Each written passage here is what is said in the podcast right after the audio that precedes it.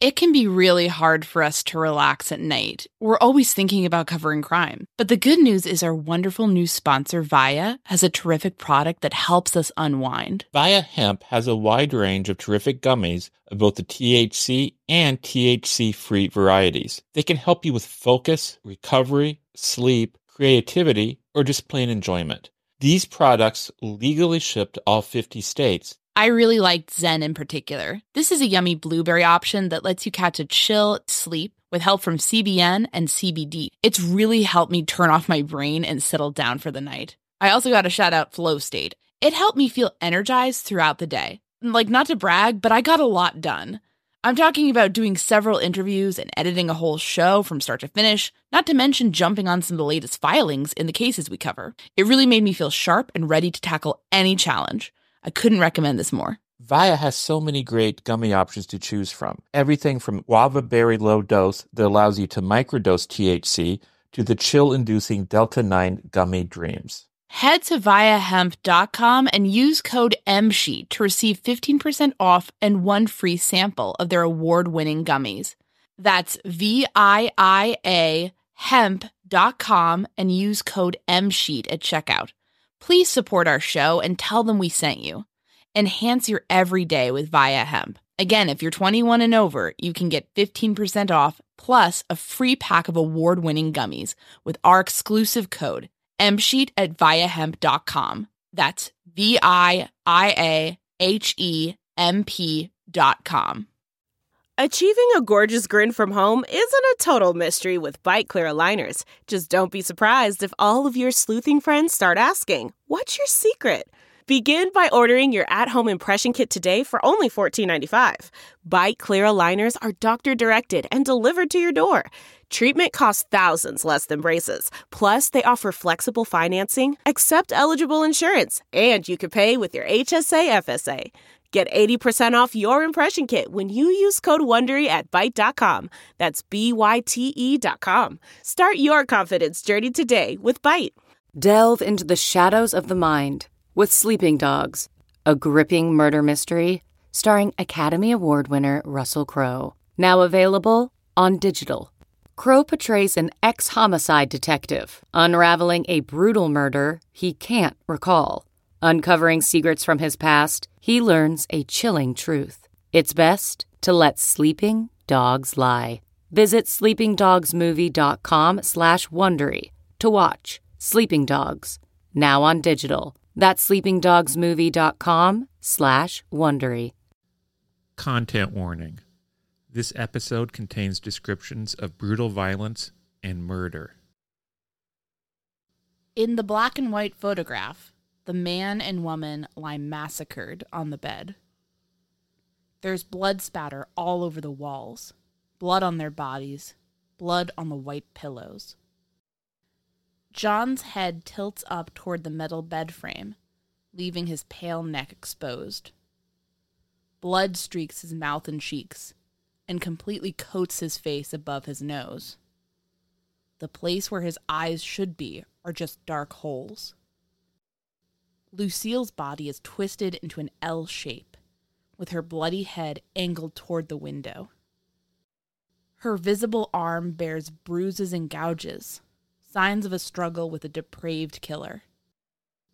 I don't know if it's a trick of the light, but her face looks like it's been crushed.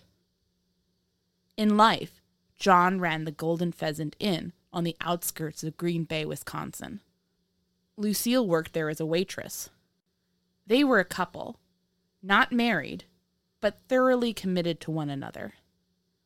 John had a reputation for patience and diplomacy, valuable traits for the proprietor of a roadhouse business that could sometimes attract rowdies. Lucille was a devoted mother who was gracious enough to stay friendly with her ex husband. They were people. They were more than the slaughtered corpses their killer left on that bed. But all these years later, we don't know who committed this evil act of carnage. On May 19th, 1930, someone slipped into the Golden Pheasant Inn, murdered these two, and disappeared into the night.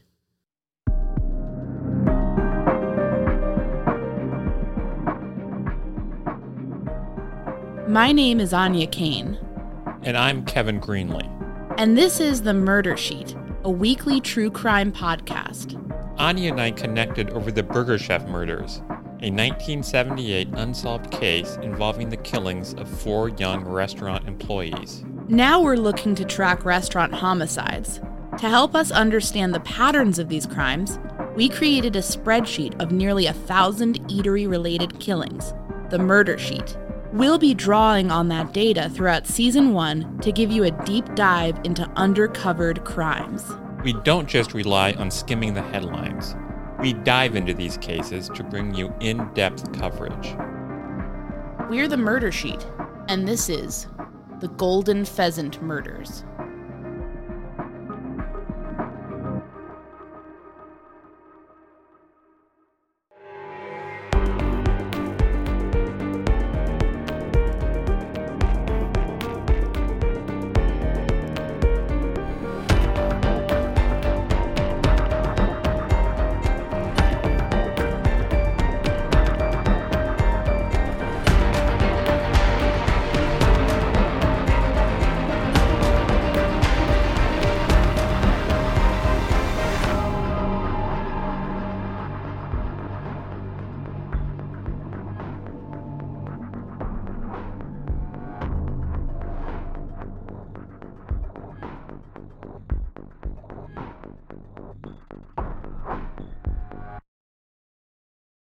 Call ourselves the murder sheet for a reason.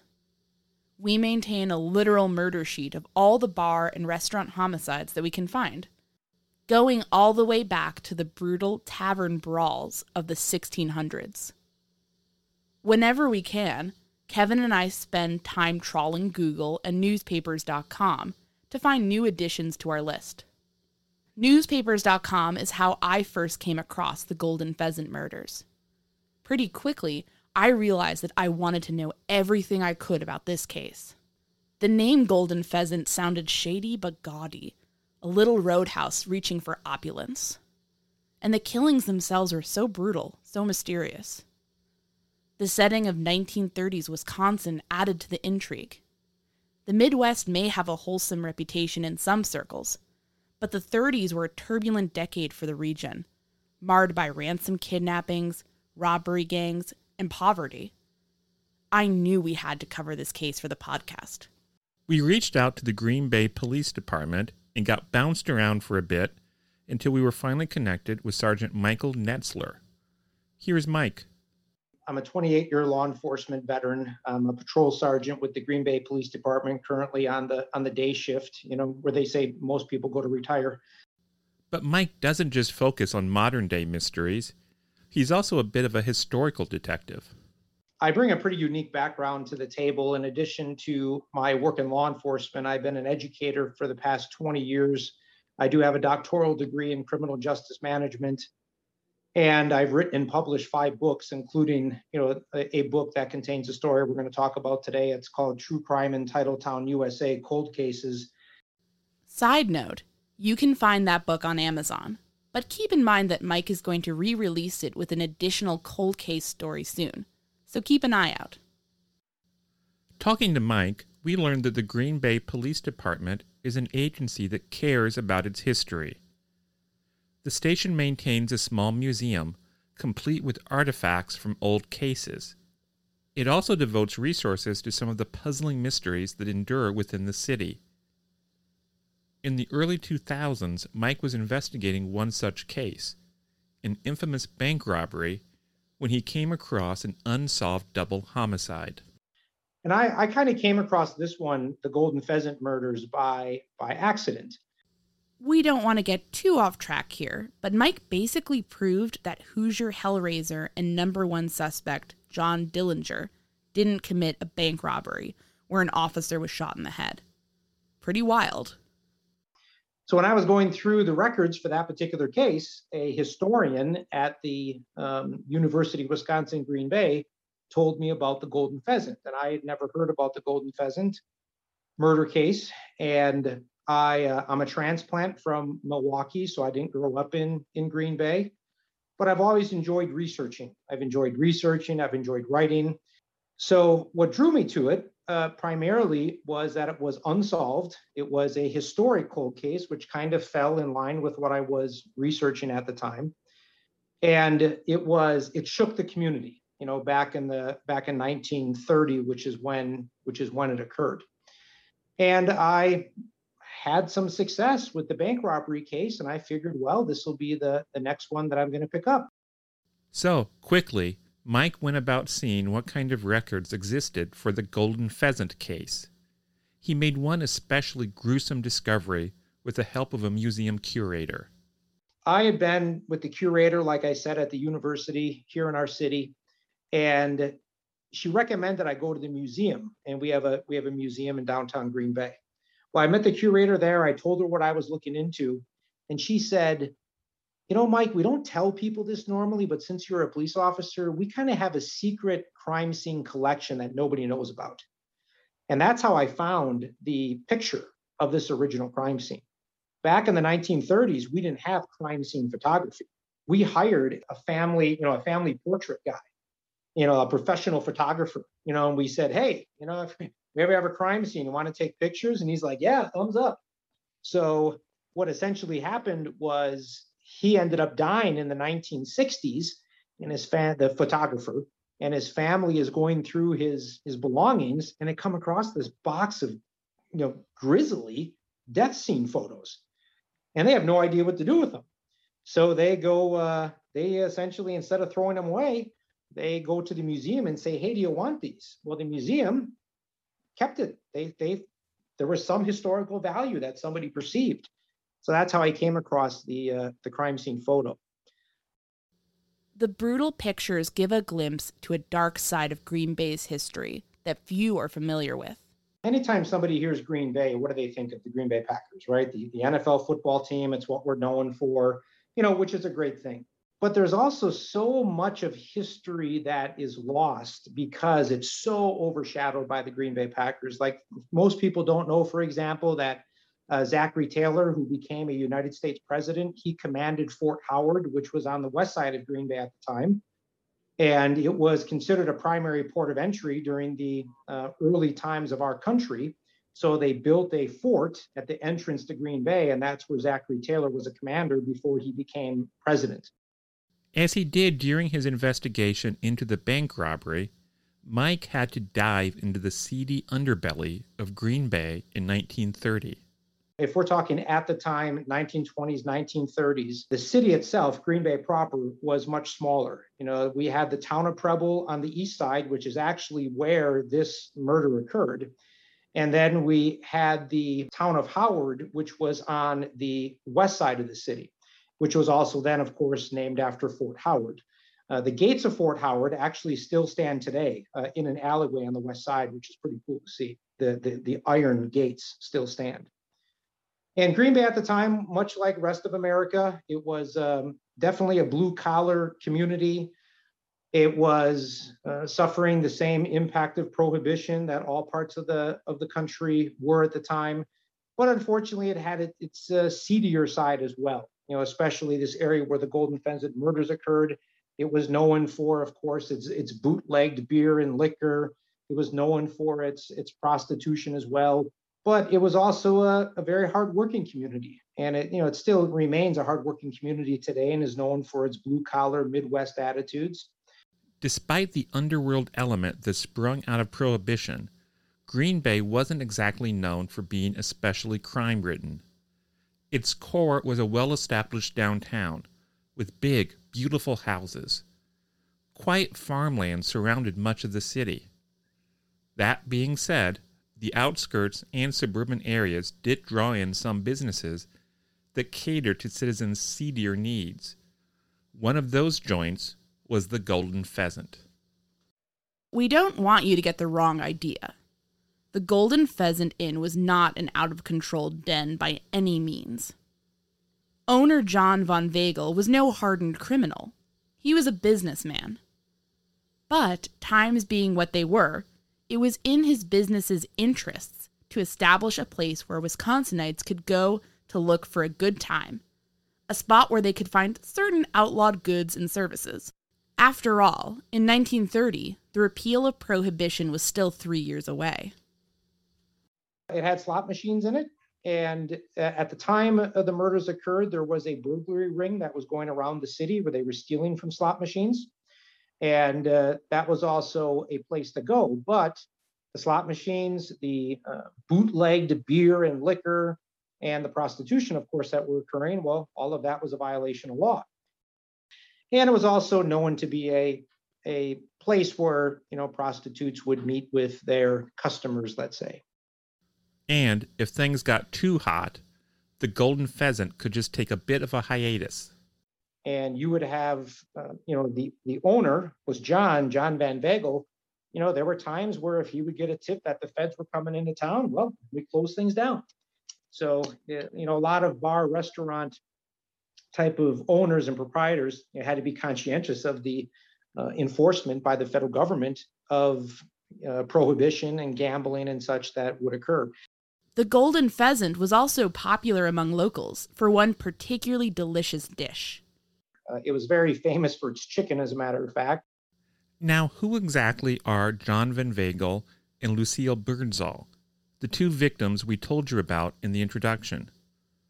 We asked Mike to share what he's been able to gather about the couple at the heart of this case. Well, John was the owner. John Van Vagel was 36 at the time, and he was the owner, and Lucille Birdsall was 24. John, to my knowledge and recollection, I don't believe was was ever married. He was very involved in business. He, he wanted his business to be successful. He did suffer some loss earlier in life due to some of the pandemics and uh, flus that were going around at the time.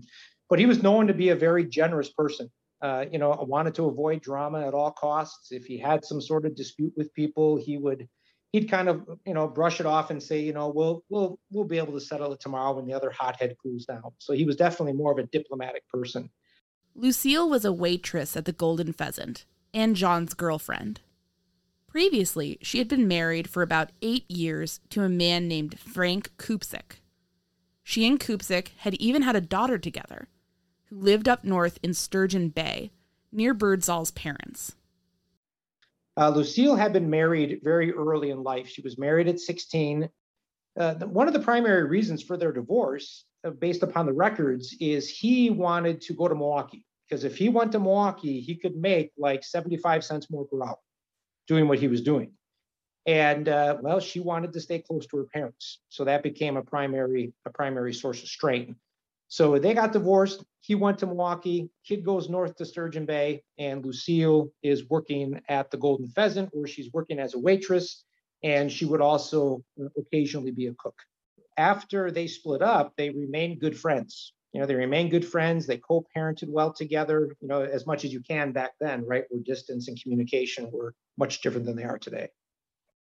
Based on their personalities, neither victim was the sort of person you'd expect to die in the way they did.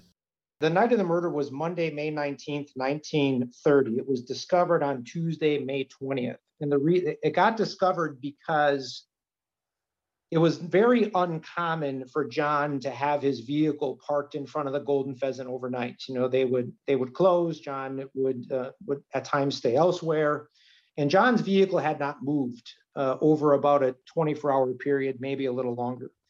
One of the neighbors next door, and they would oftentimes go again to the to the Golden Pheasant to you know, enjoy the, the the chicken dinners or lunches that were served. The neighbor next door, the wife of this uh, couple, was expressing concern that there had been no movement, and typically the Golden Pheasant was open on Mondays and it never opened. So he uh, you know, he reluctantly went over. He kind of brushed it off. You know, everything is fine. And he went over there, found it locked, and, and, kind of figured that you know him and his him and his girlfriend Lucille were just spending intimate time together, and he wasn't going to bother them. So that was on Monday night. You know, nothing was happening Monday, which was unusual. And he goes over there Monday night. He doesn't believe anything's amiss. The next day, Tuesday morning, May 20th, 1930, still no movement. And this uh, neighbor is very concerned. This is unusual. So, what she does, and I'm sure she uh, would regret this later, is she sends her son over to the house because he is a lot more agile. And her son at the time, I believe, was about five, six years old. And she asks her son to climb on the boxcar, which was next to the restaurant, right up against side of the restaurant, and look in a particular window. Well, and sure enough, he, he's able to do that. He looks in a window and he sees two bloodied and dead people on a bed inside this particular room. So that's how the the murder gets gets discovered. Local authorities were called to the scene. And at the time, this jurisdiction would have been in Brown County under the Brown County Sheriff's Department because it wasn't City of Green Bay proper at this time in history. But the Sheriff's Department and the Police Department worked very well together. And the Sheriff's Department would ultimately get notified of the of the homicide and the death. They would be the initial responding officers, and then they would later uh, notify the Green Bay Police Department and request our assistance, which is how we got involved in it. A horror awaited these officers. And all these years later, Mike came face to face with that same horror in the form of the crime scene pictures.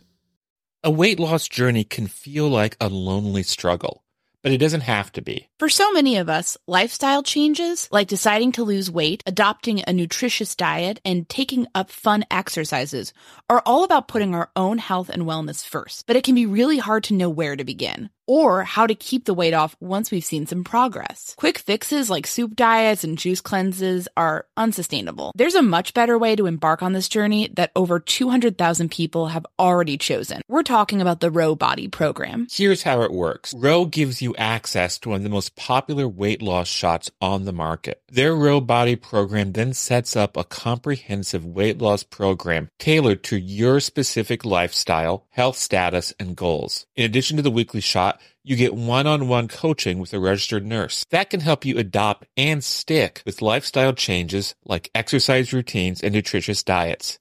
It's a comprehensive program that sees participants lose 15 to 20% of their weight in a year on average. But the real benefit is that you keep that weight off. This is weight loss at its most sustainable. With Ro, the average weight loss is 15 to 20% of your weight in one year, in conjunction with healthy lifestyle changes. BMI and other eligibility criteria apply. Go to ro.co slash msheet. Sign up today and you'll pay just $99 for your first month and $145 a month after that. Medication costs are separate. Go to ro.co slash msheet. That's ro.co slash msheet. CarMax is putting peace of mind back in car shopping by putting you in the driver's seat to find a ride that's right for you. Because at CarMax, we believe you shouldn't just settle for a car, you should love your car. That's why every car we sell is CarMax certified quality so you can be sure with upfront pricing that's the same for every customer. So don't settle. Find love at first drive and start shopping now at CarMax.com. CarMax, the way car buying should be. Okay, picture this. It's Friday afternoon when a thought hits you. I can spend another weekend doing the same old whatever, or I can hop into my all new Hyundai Santa Fe and hit the road. With available HTRAC, all wheel drive, and three row seating, my whole family can head deep into the wild. Conquer the weekend in the all new Hyundai Santa Fe. Visit HyundaiUSA.com or call 562 for more details. Hyundai, there's joy in every journey. We asked Mike to give us his insight on the details he's noticed about the crime scene. I would say the evidence is that they were asleep at the time. John kind of lies in the same sleeping state. If anything, he he likely gets hit in the head first. His hands maybe would have gone up to protect his head. That'd just be a natural response. But he remains in a very prone position, uh, lifeless where you will see it's just the opposite with Lucille. Uh, Lucille is in a very contorted position. What most likely happened is John was killed first and Lucille was killed second.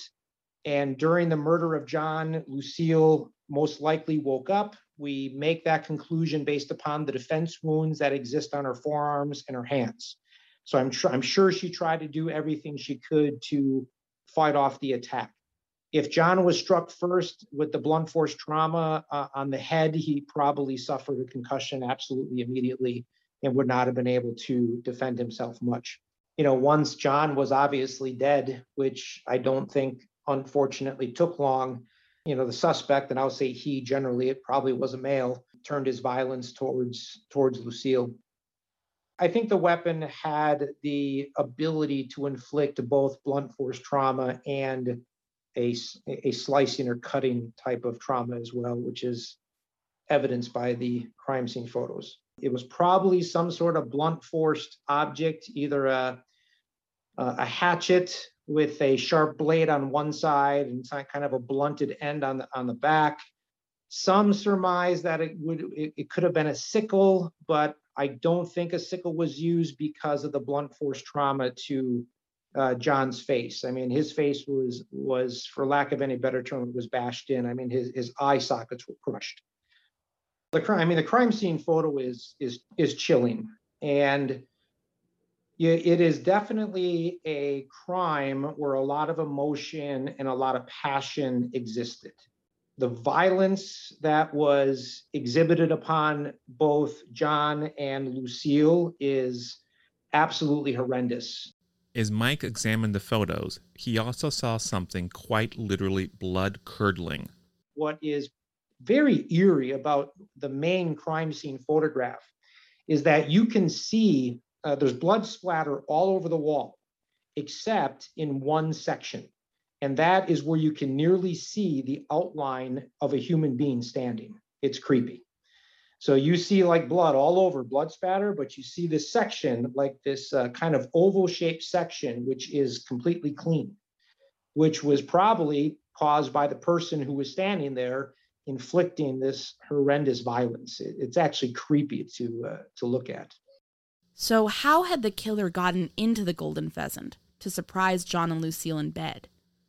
And what was the motive for this awful killing? So the other the other aspects of the scene that were worth noting is they they did find an unlocked basement door and they believe if access was gained that's probably how it was gained because there was no other evidence of any forced entry based upon the very minimal records that are available a local ring of slot machine thieves quickly attracted suspicion. One of the slot machines was broken into. Now, you know, I don't know how much they would get in a slot machine theft or burglary at the time, but there was also a cash drawer that was readily available and that was never touched. So, I mean, we either we either presume that it wasn't touched because they didn't see it you know, or were they trying to stage something? And I, I doubt it was the latter. I just don't believe they saw it. You know, they they they saw the slot machine as a as a place to to get some money from and maybe just didn't look. But Mike has a hard time with the slot machine theory. But I also don't think, you know, based upon my many years of experience, education, and training, that this was a a burglary gone wrong. Um, I, have investigated and responded to hundreds of burglaries, if not a thousand. And thankfully, most burglars are property crime criminals. They're trying to get in, trying to get out, and they don't want to, you know, encounter anybody, you know, at the time because it's, you know, well, there's risk there. You know, if you if you break into a house and someone else is there, you might, you know, get hurt. So I, I initially did not think, based upon the the obvious emotion involved in the case, that it was just this random slot machine burglary that occurred. And then the, the suspect goes into the room and then just says, Well, I'm going to kill them too. Uh, it was a very, very violent, um, violent death and violent death scene. From what Mike could find, the ring was never captured. But then again, they also didn't resort to violence in any other case. Another suspect also arose early on in the investigation Lucille's ex husband. As you can imagine, investigators began to look into Frank Kupsik. You know, the first person that became the obvious suspect was the ex-husband, right? It was it was um, Frank, and but Frank had an alibi. Uh, by all accounts, Frank was in Milwaukee at the time. He drove up to Green Bay a few days after the uh, homicide itself to quote unquote clear his name. Uh, he was actually held in jail for a couple of days. They um, ultimately cleared him as a, as a suspect. But other names in the case have remained agonizingly elusive. Our research brought us to some relatives that were still alive at the at the time, and one relative was a nephew. They did surmise that there there was a suspect, and we, we don't know his name till this day, who was in the bar, who was hitting on Lucille that night. Uh, Lucille rebuffed his his advances, you know, citing that she's already in a relationship. Uh, the guy was intoxicated. He was, although he was not known, he was known to a friend of John's because when they took this guy home, because they wanted him out of the bar because he was drunk. He was said to have kicked out the windows in the vehicle that was taking him home. And John kind of blew it off, you know, like John oftentimes did. He wasn't a guy to to deal with conflict. So uh, that individual was considered a suspect uh, at the time, but within the records, and I'll tell you more about the records in a bit, is uh, that that the name of that individual doesn't exist within the record. So, decades and decades later, with most witnesses and original detectives long dead, how does an investigator like Mike go about trying to solve a crime like this? So, you might be wondering how the heck did we investigate this? So, I, much like you, you had shared with me, you know, you spend your uh, time, you know, looking at old newspapers or whatnot, which is how you locate these things. Well, back in 2004, when I began this research, I became a microfilm expert um, I spent hours in front of microfilm going through newspaper article after newspaper article after newspaper article. And then with my law enforcement experience, I'm good at finding people. I discovered that there was a coroner's inquest that was done on this case. The only, and I'm not sure how familiar you are with those with those processes, but the reason why a coroner's inquest is oftentimes held is that they believe that there are people who have information that will help them solve the case. So, what a coroner's inquest does is you are essentially subpoenaed to it, let's say, you're asked to appear. You are sworn in, but it's not in a courtroom setting. It's you don't have the pressure of a trial. So, in other words, we're going to interview as many people under oath as we can to get information that will help us solve this particular case. But unfortunately, the ravages of time had another roadblock to throw at Mike. Sadly, I think some of you familiar with historical true crime have already guessed where Mike's going with this coroner's report business.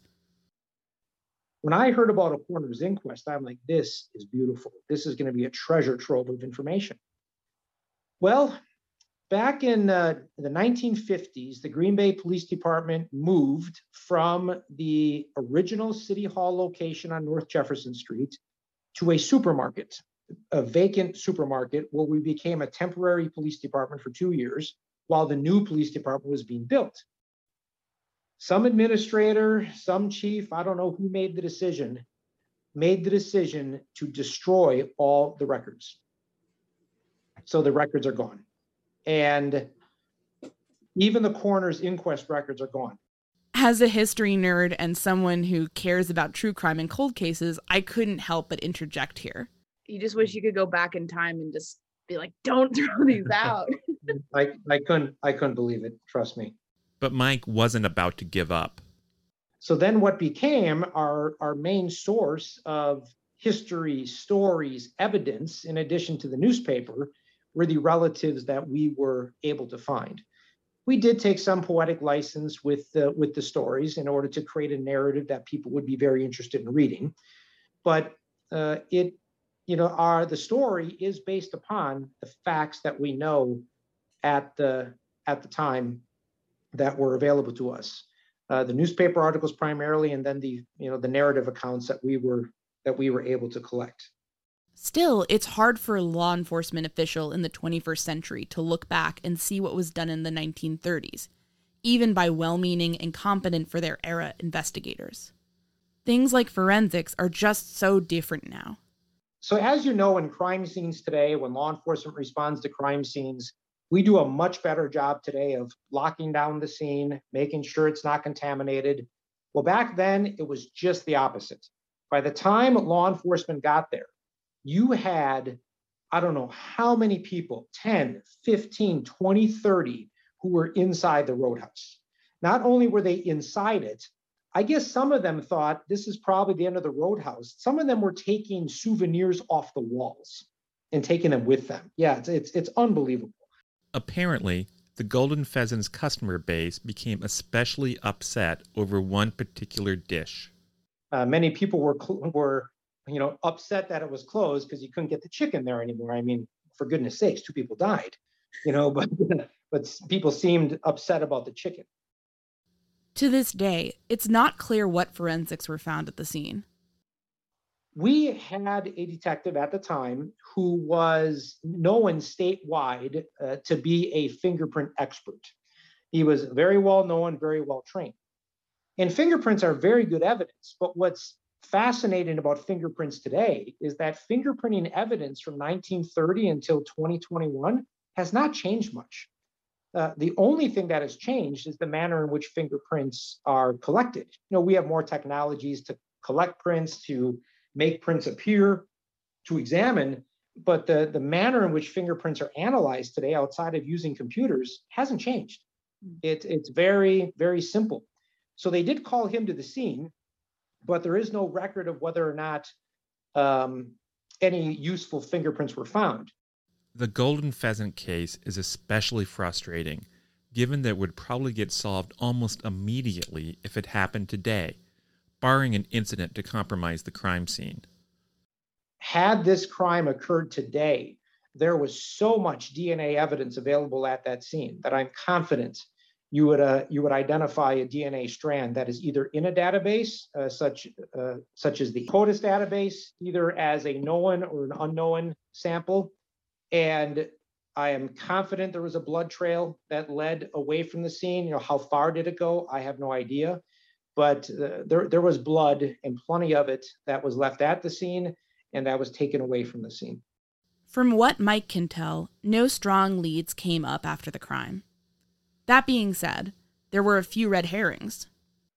The murder weapon was never located. Uh, they did locate a hatchet of sorts buried in the backyard sometime later, but it wasn't believed to be the murder weapon itself. They did get early reports of a, uh, a man who appeared to be intoxicated stumbling down the road um, away from the scene, but the police eventually concluded he was just a, a known vagrant to, to police and that he didn't have anything to do with, uh, with the scene itself. Oh, and in case you were wondering, Mike was not able to find any other cases like this one in the area, ones that featured a murdered couple bludgeoned to death in bed. There was a jailhouse confession, though. So, what happened in September 30th of that year, 1930, there was a jailhouse confession that was made related to this particular case. Now, we all know how jailhouse confessions are, right? We have to take them with a grain of salt. There's always a motive that somebody might make something up just to get time off their sentence or whatever it might be. And the confession occurred in Sheboygan, Wisconsin, which is approximately 60 minutes south of Green Bay. And a guy named Thomas Donnelly was in jail at the time. And another prisoner would later report that he confessed to the Golden Pheasant murder. Well, initially, and it would not be handled this way today, is they, uh, they being the correctional officers, jail staff, pull Donnelly out of his cell and they interview him. And they try to get useful information regarding the golden pheasant. Donnelly gets all frustrated about it. He's pissed off that his um, cellmates would, you know, rat on him like this. But as they press him, he denies it, he denies it, he, he denies it. The Sheboygan Sheriff's Department gets a hold of the Green Bay Police Department, and we send a detective to the Sheboygan County Jail to interview him further, hoping that a detective with some additional skill might be able to get him to confess. Well, sadly, he denies it. He denies it, maintains his denial, and they are never able to connect any evidence to Donnelly to the Golden Pheasant murders. So at the time they release him, and we never know what happens um, from then on. So the double homicide went cold. There were no answers in store for the victims' loved ones, their customers, or the traumatized community. The Golden Pheasant remained closed forever. Nobody knew why this awful thing happened. Well, it was obviously, you know, shocking not only to the loved ones but to the community as well. You know, it made, you know, headlines for a very long time. Besides the great loss of of John and and Lucille, you know, a daughter, a five-year-old daughter at the time, Betty Jane, ended up growing up without a mom and spent the rest of her life being raised by her grandparents, primarily in Sturgeon Bay. And they ultimately were seeking answers. And by the time, you know, we got our hands on it, you're talking kind of another generation removed. You know, so we had to, you know, maybe we were maybe talking to, you know, a nephew and maybe the uncle would have had more information, you know, and which may have been the brother of of John. So we're talking two generations removed. But it was it rocked um, the community. It, it shocked Green Bay and the and the surrounding county. And like many crimes back then, when something so violent like that happened, you know, the, the community would then lock their doors, um, which is foreign to me. I think you should lock your doors anyways. But um, you know, it became definitely the the headline of the day until the you know next major crime occurred, and it ended up closing the business. I don't think it ever reopened, and it was something that did live on within the um, town of Preble at the time until it became the city of Green Bay and it was ultimately torn down. Uh, the intersection today is University Avenue and Danz. And even um, when the seance took place at the location, it has since changed again. So it went from the Golden Pheasant to Lee's Cantonese restaurant to now a strip mall, is what it is what it is today. Yep, you heard that right. There was a seance in this case, and it was about as silly as you can possibly imagine. So they did a seance. And what they did is the, the individual who did the seance, the psychic that did the seance, after the Golden Pheasant seance, he has never done a seance like this again. He was so freaked out by it. And what they did is he did what, and I don't know much about their, you know, their techniques or their approaches, but they did what was called an automatic writing exercise. And I believe the theory is we're going to connect with the spirit here. You know, the spirit's going to speak to me and I'm going to write down just automatically what the spirit says. So they start communicating with what they believe are the are the spirits of either Lucille or John. And what they discover at the time is they believe the spirits tell them that the murder weapon that was used is a corn sickle that the individual that committed the murder had a dark beard and a prominent nose. But as of 1990, the killer died between 1940 and 1942 in a car crash in Chicago. During the seance, some very unusual tapping occurred, completely unexpected, that nobody had ever heard before. And the psychic would later say that he was so emotionally impacted by it and the connection that occurred that he will only now do uh, seances for entertainment. Okay, picture this. It's Friday afternoon when a thought hits you. I can spend another weekend doing the same old whatever, or I can hop into my all new Hyundai Santa Fe and hit the road. With available HTRAC, all wheel drive, and three row seating, my whole family can head deep into the wild. Conquer the weekend in the all new Hyundai Santa Fe. Visit HyundaiUSA.com or call 562 for more details. Hyundai, there's joy in every journey. You can host the best backyard barbecue. When you find a professional on Angie to make your backyard the best around. Connect with skilled professionals to get all your home projects done well. Inside to outside repairs to renovations. Get started on the Angie app or visit Angie.com today. You can do this when you Angie that.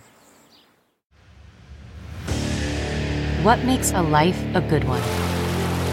Is it the adventure you have? Or the friends you find along the way? Maybe it's pursuing your passion while striving to protect, defend, and save what you believe in every single day. So, what makes a life a good one? In the Coast Guard, we think it's all of the above and more, but you'll have to find out for yourself. Visit gocoastguard.com to learn more. So, what's the status of this case now in 2021? Because the coroner's inquest records are gone, we don't have access to the information that they were considering at the time. So, we don't have a sound suspect in this particular case. But Mike believes he has a sense of the broad motivation behind the crime. We have motive. We, you know, we, we think the motive was a crime of passion. You know, I, I go back to my original conclusion. It was clearly a, a crime of passion and, and of great emotion. But you know, was it a jilted lover? Was it you know somebody who uh, was intoxicated and rebuffed and then came back later that night in some sort of fit of jealousy? Was it an interrupted burglary? It w- if it was, it'd be unusual. It'd be unusual for burglar for burglars to suddenly become murderers. So it is definitely, you know, we call it a, a cold case for a reason, because it's still it's still a cold case today. In speaking with the relatives, the relatives were the surviving relatives at the time were unable to provide us with any enemies that that John had. You know, uh, that would explain it. Um, I don't think it was it was connected to any sort of, of prohibition type activities, any sort of gambling or gambling debts, um, or anything related to prostitution. There's nothing in the record that says John was necessarily a, a keeper of prostitution or, or running prostitutes. Uh, did they go there to carry out their business? Yeah, they did. But there was nothing in the record to indicate that you know he was the one who was you know making the arrangements, if you will. So we don't have a, a solid you know theory as far as a suspect is concerned. Um, I pride myself in being able to discover it, but you know, like you said, I want to strangle the person that you know that that decided, you know, we don't need these records. Let's just throw them away. It's it, it's definitely a mystery. But what we do have is insightful, but it's not enough for us to to identify a suspect, unfortunately. Please, if you happen to know anything about the Golden Pheasant case, contact Mike Knetzger at the Green Bay Police Department. His email is mike Knetzger at greenbaywi.gov. That's M I K E dot K N E T Z G E R at G R E E N B A Y W I dot G O V. Thanks very much to Mike for his time and insight on this case. Don't forget, you can find his book on Amazon. But again, just note that a new edition with an extra cold case will also be coming out soon. We also want to extend our thanks to the Green Bay Police Department for connecting us with Mike. It's always really nice to encounter a modern day institution that is so serious about understanding and preserving its own history. Thanks for listening to this episode of The Murder Sheet. As always, thanks to Kevin Tyler Greenlee, who composed the music for The Murder Sheet, and who you can find on the web at kevintg.com. To keep up with the latest on the Murder Sheet, please make sure to follow us on Instagram and Twitter at Murder Sheet, and on Facebook at M Sheet Podcast, or by searching Murder Sheet. If you enjoy listening to the Murder Sheet, please leave us a five star review to help us gain more exposure. And send tips, suggestions, and feedback to murdersheet at gmail.com. Thanks so much for listening.